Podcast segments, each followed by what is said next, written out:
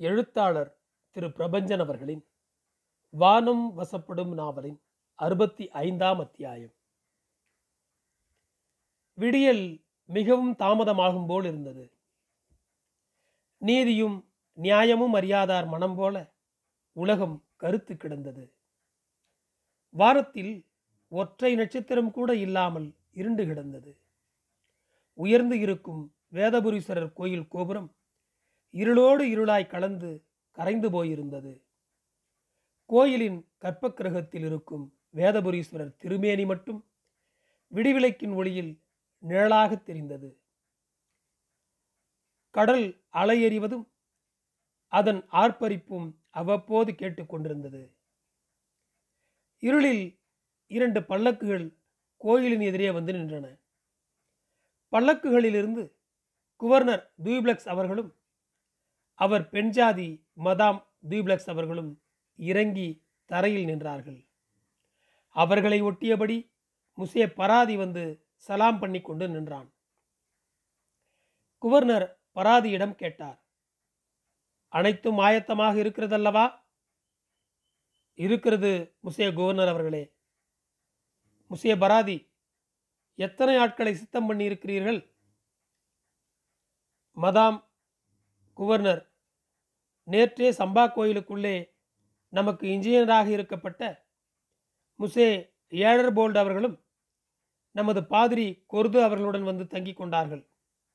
அதுவல்லாமல் கொளுத்துக்காரர்கள் இருநூறு பேர்கள் கூலிக்காரர்கள் இருநூறு பேர்கள் மண்வெட்டி குந்தாளி சுவர் இடிக்கிறதுக்கும் நிரவி போடுறதுக்கும் போதுமான சாமான்கள் கொண்டு வந்து தயாராக வைக்கப்பட்டுள்ளது. கோயிலை இடிக்கிற போது சனங்கள் யாரேனும் குழுமிக்கொண்டு அக்குறும்பு பண்ணுவார்களே? முசிய பராதி. மதாம். தமிழர்கள் அத்தனை தூரத்துக்கு தயாராகிற சாதி இல்லையே? அவர்கள் வெறு அமெரிக்கையானவர்கள். இருந்தாலும் இருநூறு சொல்தாதுக்களும் அறுபது எழுபது குதிரைக்கார சிப்பாய்களும் இருநூறு சிப்பாய்களும் ஏற்கனவே சம்பா கோயிலிலே ஆயுததாரிகளாக தயார் நிலையில் இருக்கிறார்கள். ஒரு வேட்டு சப்தம் எழுந்தால் போதுமே. இந்த சனங்கள் காக்காய் கூட்டம் மாதிரி சிதறி போய்விடுவார்களே. மதாம் தூய்பிளக்ஸ் சற்று யோசித்து விட்டு சொன்னால் எதுக்கும்? கோயிலை சுற்றி நான்கு தெருக்களிலும் யாரும் சனம் கூட்டம் கூடினாலும் பெரிய பாப்பார தெரு வெள்ளாளத் தெரு சென்னைப்பட்டின தெரு வழுதாவூர் வாசற்படி தெரு கூடலூர் வாசற்படி தெரு எந்த பகுதியிலும் சனம் வராமல் காபந்து போடுங்கள். அவர்கள் வந்தாலும் அடித்து போடுங்கள். சூரிய அஸ்தமனம் ஆவதற்குள் கோயிலை இடித்து நிரவி போடும். உத்தரவு மதாம். சரி தொடங்கட்டும் வேலை. விடுகிற போது சனங்கள் பாதி கோவிலை பார்க்கவே கூடாது. பராதி உத்தாரத்தின் பேரில் கொளுத்துக்காரர்களும் கூலிக்காரர்களும் வேதபுரீஸ்வரர் கோயில் தென்னண்டை மதிலையும் மடப்பள்ளியையும் இடிக்கத் தொடங்கினார்கள். உறக்கம் பிடிக்கவில்லை ஆனந்தரங்கருக்கு. மாடியில் உழவுவதும் நின்று கிழக்கு நோக்கி பார்வையை திருப்பி கோபுரத்தை பார்ப்பதுமாக இருந்தார். தன் காலத்தில் இப்படி ஒரு அபகீர்த்தியான காரியம் நடக்கலாச்சுதே என்கிற மிதமிஞ்சின சோகத்தில் அவர் இருந்தார். இதே போன்ற ஒரு தர்ம சங்கடம் முந்தைய பிள்ளைக்கு வந்ததை அவர் நினைவுக்கு கொண்டு வந்தார். ருத்ரோத்காரி வருஷம் சித்திரை மாதத்தில் ஒரு தரம் தூய்பிளக்ஸ் துறை பாளையக்கார உத்தியோகத்திலே இருக்கப்பட்ட முத்தியா பிள்ளையை அழைத்து கோயிலை உடனே இடித்து போடும் என்று உத்தாரம் செய்ததும் அதுக்கு முத்தியா பிள்ளை இருந்து கொண்டு அதுக்கு நான் சம்மதியேன் என்று சொல்ல உன்னை தூக்கில் போடுவேன் காதறுப்பேன் கட்டி வைத்து சவுக்கால் அடிப்பேன் என்று சொல்ல முத்தியா பிள்ளை சுதாரித்து கொண்டு இவனை இப்படி ஏய்க்கக்கூடாது என்று மனசுக்குள்ளே இருத்தி கொண்டு திருப்பாதிரி புலியூருளே திருவிழாவானபடியினாலே ஒரு பிராமண பெரியவர் எழுந்தருளியிருக்கிறார். அவரை திருவிழா பார்க்க போகும் சாக்காய் போய் பார்த்து அவரை அழைத்து கொண்டு வந்து அவரை கொண்டு இந்த மனை நாட்டாருக்கும் சகல சாதி பெரியவர்களுக்கும் சொல்ல வைத்தால் அவர்கள் சம்மதிப்பார்கள். அப்புறமாய் இந்த கோயில் லிங்கத்தை பேர்த்து கட்டி கொள்ளத்தக்கதாக பண்ணிவிடுகிறேன் என்று குவர்னரிடம் சொல்ல அந்த மதியினரும் அதை ஒப்புக்கொள்ள நேரே பிள்ளையிடம் வந்து நின்றார் முத்தியா பிள்ளை தலைக்கு வந்தது தலைப்பாகையோடு போயிற்று என்றார் முத்தியா பிள்ளை என்னது? என்றார் பிள்ளை. கோயிலை இடிப்பதான அடாத செய்கையை என் வசம் ஒப்புவித்ததால் நான் அதை செய்வேனோ? இந்த கோயில் நிமித்தமாக பிரான்சுவா மர்த்தேன் காலத்திலே என் தகப்பனார் போராடி மிக்க கீர்த்தி பெற்றதை நான் போக்கடிப்பேனோ? மாட்டேன் மாட்டேன். பிள்ளைவாள் மர்த்தேன் காலத்திலே இந்த சேசுசபை பாதிரிமார்களும் கப்புசேன் பாதிரிமார்களும் சேர்ந்து கொண்டு இருக்கிற இந்துக்கள் கோவில்களை இடித்து போட வேண்டுமென்றும் நடுத்தெருவில் கோவில் விக்கிரகங்களை எடுத்து போட்டு உடைக்க வேண்டுமென்றும் எத்தனம் செய்கையிலே என் தகப்பனார் இருந்து கொண்டு சனங்களை திரட்டி சாமிகாரியம் செய்யக்கூட சுவாதந்தரியம் இல்லாத ஊரிலே என்னத்துக்காக வாழ்கிறது என்று ஊரை விட்டு புறப்பட்டு சனங்கள் சமேதராக கோட்டை வாசற்படிக்கு வருகிறபோது மர்த்தேனே கோட்டை வாசற்படிக்கு வந்து மிகுந்த பிரயாசைப்பட்டு என் தகப்பனார் முதலான நாட்டார்களோடு பேசி ஒப்பந்தம் பண்ணி கொள்ளவில்லையா அதை தொட்டு என் தகப்பனாருக்கு சனங்கள் மத்தியில் எப்பேர் கொத்த கீர்த்தி கிடைச்சது என்பது தாங்கள் அறிந்ததுதானே இது நிமித்தம் என்ன இக்கட்டு வந்தாலும் வரட்டுமே. சரீரமே அனித்தியமா இருக்கும்போது மற்றது என்ன நித்தியம்? நித்தியமாய் இருப்பது கீர்த்தி மாத்திரமே அல்லாமல் வேறு என்ன? என்றவர் ஐஸ்வர்யம் பாளையக்கார உத்தியோகம் எல்லாவற்றையும் விட்டு போட்டு கரை வழியே போனார்.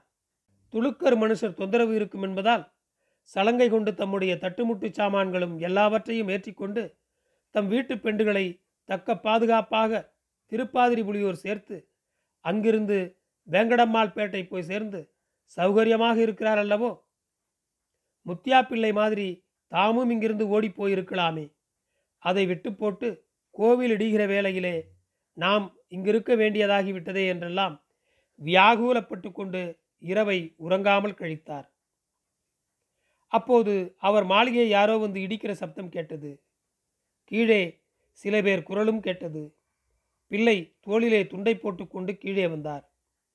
வெளியே திண்ணையில் சில பிராமணர்களும் கோயில் ஸ்தானிகர்களும் சில ஆண்டிகளும் நின்றிருந்தார்கள். கோயில் பூசை செய்யும் பிராமணர் இருந்து கொண்டு சொன்னார் பிள்ளைவாள் இந்த பரங்கியர் செய்கிற அக்குறும்பை பார்த்தீரா? ஊருக்கு வந்திருக்கிற அழும்பை கேட்டீரா? கோயிலை இடித்து கொண்டிருக்கிறான் ஓய். ஆண்டிகளும் மற்றவர்களும் தலைக்கு தலை பேசத் தொடங்கினார்கள். கோவில் தென்னண்டை மதிலும் வடவண்டை மதிலும் விழுந்து விட்டது பிள்ளை. காலையில் பூசைக்கு வந்தேனோ? ஒய் பிராமணா எங்கே போகிறாய் என்று ஒருத்தன் கேட்டதுக்கு கோவிலுக்கு பூசை பண்ண போகிறேன் என்று நான் சொன்னதுக்கு அதுக்கு அவர்கள் ராட்சசர்கள் போல சிரித்து பூசையும் வேணாம் ஒரு புடலங்காயும் வேணாம் உமக்கு பூசை விழுகிறதுக்குள்ளாக ஓடி போய்விடும் என்றார்கள். பிள்ளைவாள் ஐயோ கோயில் இடியுண்டால் நான் எப்படி பிழைப்பேன்? பிள்ளைவாள் எல்லாம் அந்த அவிசாரி முண்டை இருக்கிறாள் அல்லவா? தூய்பிளக்ஸ் பெண்சாதி அவளால் வந்த வினை. இந்த தடியன் டூப்ளெக்ஸ் இருக்கிறானே இவன் மட்டும் அவளுக்கு எல்லும் குறைந்தவன் அல்லவே? இந்த பெண் பேச்சு கேட்கிற மூடம் பண்ணினதல்லவோ இந்த அனாசாரமெல்லாம் அவன் குவர்னராக இங்கே வந்த காலம் முதலாக இக்கேடு வரும் என்றல்லவா ஜனங்கள் அத்தனை பேரும் எண்ணிக்கொண்டிருந்தார்கள்? அது வந்துவிட்டது. நமக்கெல்லாம் ஜீவனுக்கு ஜீவனாக இருக்கிற கோவிலை இடிக்கிறார்களே. என்ன பண்ண? பிள்ளைவாள் தாங்களுக்கன்றோ இந்த பிணை உள்ளது? தாங்களன்றோ தமிழர் தலைவர்? ஒருவர் என்கிற துர்ப்புத்தி உள்ள குவர்னர் புதுச்சேரியில் ஆட்சி பண்ணுகையில் தங்கள் மாமன் நைனியப்ப பிள்ளை அவர்களை எதிர்த்து உயிரையும் கொடுத்தாரல்லவோ? இந்த சேசசபை சாமியார்கள் கொழுப்பை பாரேன். அவர்களின் சாமிகளுக்கு மட்டும்தான் கோயில் இருக்க வேணுமாம். என்ன அடிச்சாட்டியம் இது? சேசு சபை சாமியார்கள் நம்மை போல உடுத்தி கொண்டும் கடுமையான அனுஷ்டானங்களை பண்ணி கொண்டும் இருக்கிறார்களே அல்லாமல் கொஞ்சம் கூட நம்மேல் மரியாதையோ நம் சுவாமிகள் மேல் கௌரதையோ அவர்களுக்கு இல்லையே? இது என்ன மோசம்? பிள்ளைவாள் இது மாதிரியான ஒரு அவமானம் பிரான்ஸ்வா மர்த்தேன் காலத்திலும் அப்புறம் துய்விலியே குவர்னராக வந்த காலத்திலும் நமக்கு ஏற்பட்ட போது நாம் என்ன செய்தோம்? இந்த வெள்ளைக்காரர்களுக்கு உழைக்கக்கூடாது என்று முடிவு பண்ணிக்கொண்டு எல்லோரும் ஊரை விட்டு வெளியேறினோமா இல்லையா? தறிக்காரனாக இருக்கப்பட்டவன் எங்கே போனாலும் காலாட்டி கொண்டு சாப்பிடலாமே. இருக்கவே இருக்கு பக்கத்திலே குறிஞ்சிபாடி அல்லது காஞ்சிபுரம். அங்கெல்லாம் எங்கள் சனங்கள் சௌக்கியமாக தொழில் பண்ணிக்கொண்டு ஆனந்தமாக இருக்கிறார்கள். சுதந்திரமாக சுவாமிக்கு பூசை போட்டுக்கொண்டும் விழா பண்ணிக்கொண்டும் சௌக்கியமாக இருக்கிறார்கள். இந்த பிரெஞ்சுக்காரன் நாய் பயல்கள் நம் சாமிகளை அவமானப்படுத்துகிறார்களே. அதிலும் கூட்டம் கொஞ்சம் கொஞ்சமாக அதிகமாகிக் கொண்டிருந்தது. அதற்குள் ஒருவர் ஓடி வந்து பிள்ளைவால் வடவண்டை சுவரும் மடப்பள்ளியும் சுற்றுப்பிரகாரமும் இடிக்கப்பட்டாயிற்று.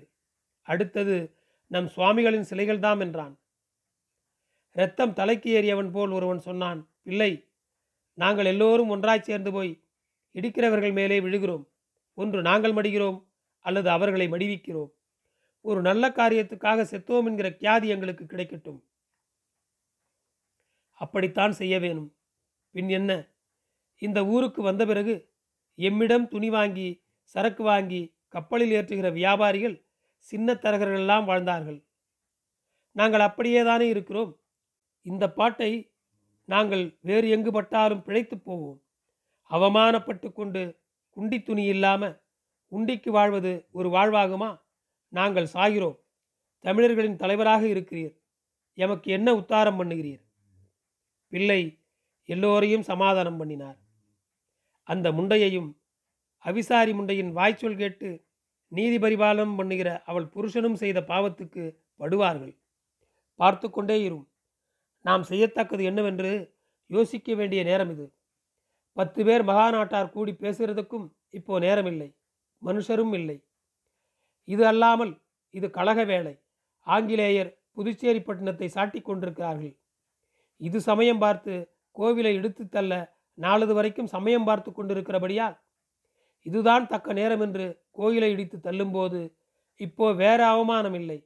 வேதபுரீஸ்வரர் கோவிலிலே இருக்கப்பட்ட விக்கிரகங்கள் மற்றும் உண்டானதை எடுத்துக்கொண்டு போய் காலத்தீஸ்வரன் கோயிலில் கொண்டு போய் சேருங்கள். பிள்ளைவாள் தமிழர்களின் தலைவராக இருந்து கொண்டு இம்மாதிரி தாங்கள் பேசுகிறது என்ன? தாங்கள் தூபிளக்ஸ் என்கிற மகா சண்டாலுடன் பேசுகிறதுக்கு என்ன? இது பேசுகிறதுக்கு நேரமே அல்லவே. நம்மை கலந்து கொள்ளாமலும் என்னை பார்ப்பதையே தவிர்த்து கொண்டு இந்த துறை இந்த படிக்கு காரியம் பண்ணுகிற போது நாம் என்ன செய்ய இருக்கிறது? இப்படி பேசி கொண்டிருக்கிற நேரத்துக்கு உடனே நீங்கள் போய் உச்ச விக்கிரகத்தையும் மற்ற விக்கிரகங்களையும் வாகனங்களையும் கொண்டு போய் காலத்தீஸ்வரன் கோயிலே சேர்த்து கொள்ளுங்கள். பிள்ளைவாள் நீர் வைஷ்ணவர் அதை தொட்டு அல்லவோ ஈஸ்வரன் கோவில் இடிக்கப்படுவது பற்றி அலட்டி கொள்ளாமல் இருந்து கொண்டிருக்கிறீர்? அது என்ன பேச்சு? எனக்கு கிருஷ்ணனும் ஒன்றுதான் சிவபெருமானும் ஒன்றுதான். சும்மா நிறுத்தும் ஐயா தமிழர் தலைவர் என்று விருதை வைத்துக்கொண்டு இப்படி எங்களை மோசம் பண்ணுகிறீரே. நீர் பெரிய வியாபாரியாகவும் தரகராகவும் கப்பல் சொந்தக்காரராகவும் இருந்து கொண்டு குவர்னருக்கு அடுத்த ஸ்தானத்தை அனுபவித்துக் கொண்டிருக்கிறீர். அந்த ஸ்தானம் பறிபோகக்கூடாது என்று விரும்புகிறீர். அதை தக்க வைத்துக் கொள்ள விரும்புகிறீர். அதை தொட்டுத்தான் கோவில் இடுப்பி பற்றி அலட்சியம் பண்ணுகிறீர். இந்த வார்த்தை பிள்ளையை சுட்டுவிட்டது போலும் அவர் தலை கவிழ்ந்து கொண்டு நின்றிருந்தார். குவர்னர் துரை தம் படையில் இருக்கப்பட்ட இன்னொரு வீரனை அழைப்பிச்சு சொன்னார். ஈஸ்வரன் கோயில் முழுக்கவும் இடிக்கப்பட்டு விட்டது. இதே சமயமாக முசே கொடுதி வீட்டுக்கு அடுத்து இருக்கப்பட்ட மசூதியையும் இடிச்சு போடு என்று உத்தாரம் தந்தார் தூய்பிளக்ஸ் படை சென்றது. மசூதியின் ஒரு அல்லது இரண்டு செங்கல் விழுந்தது.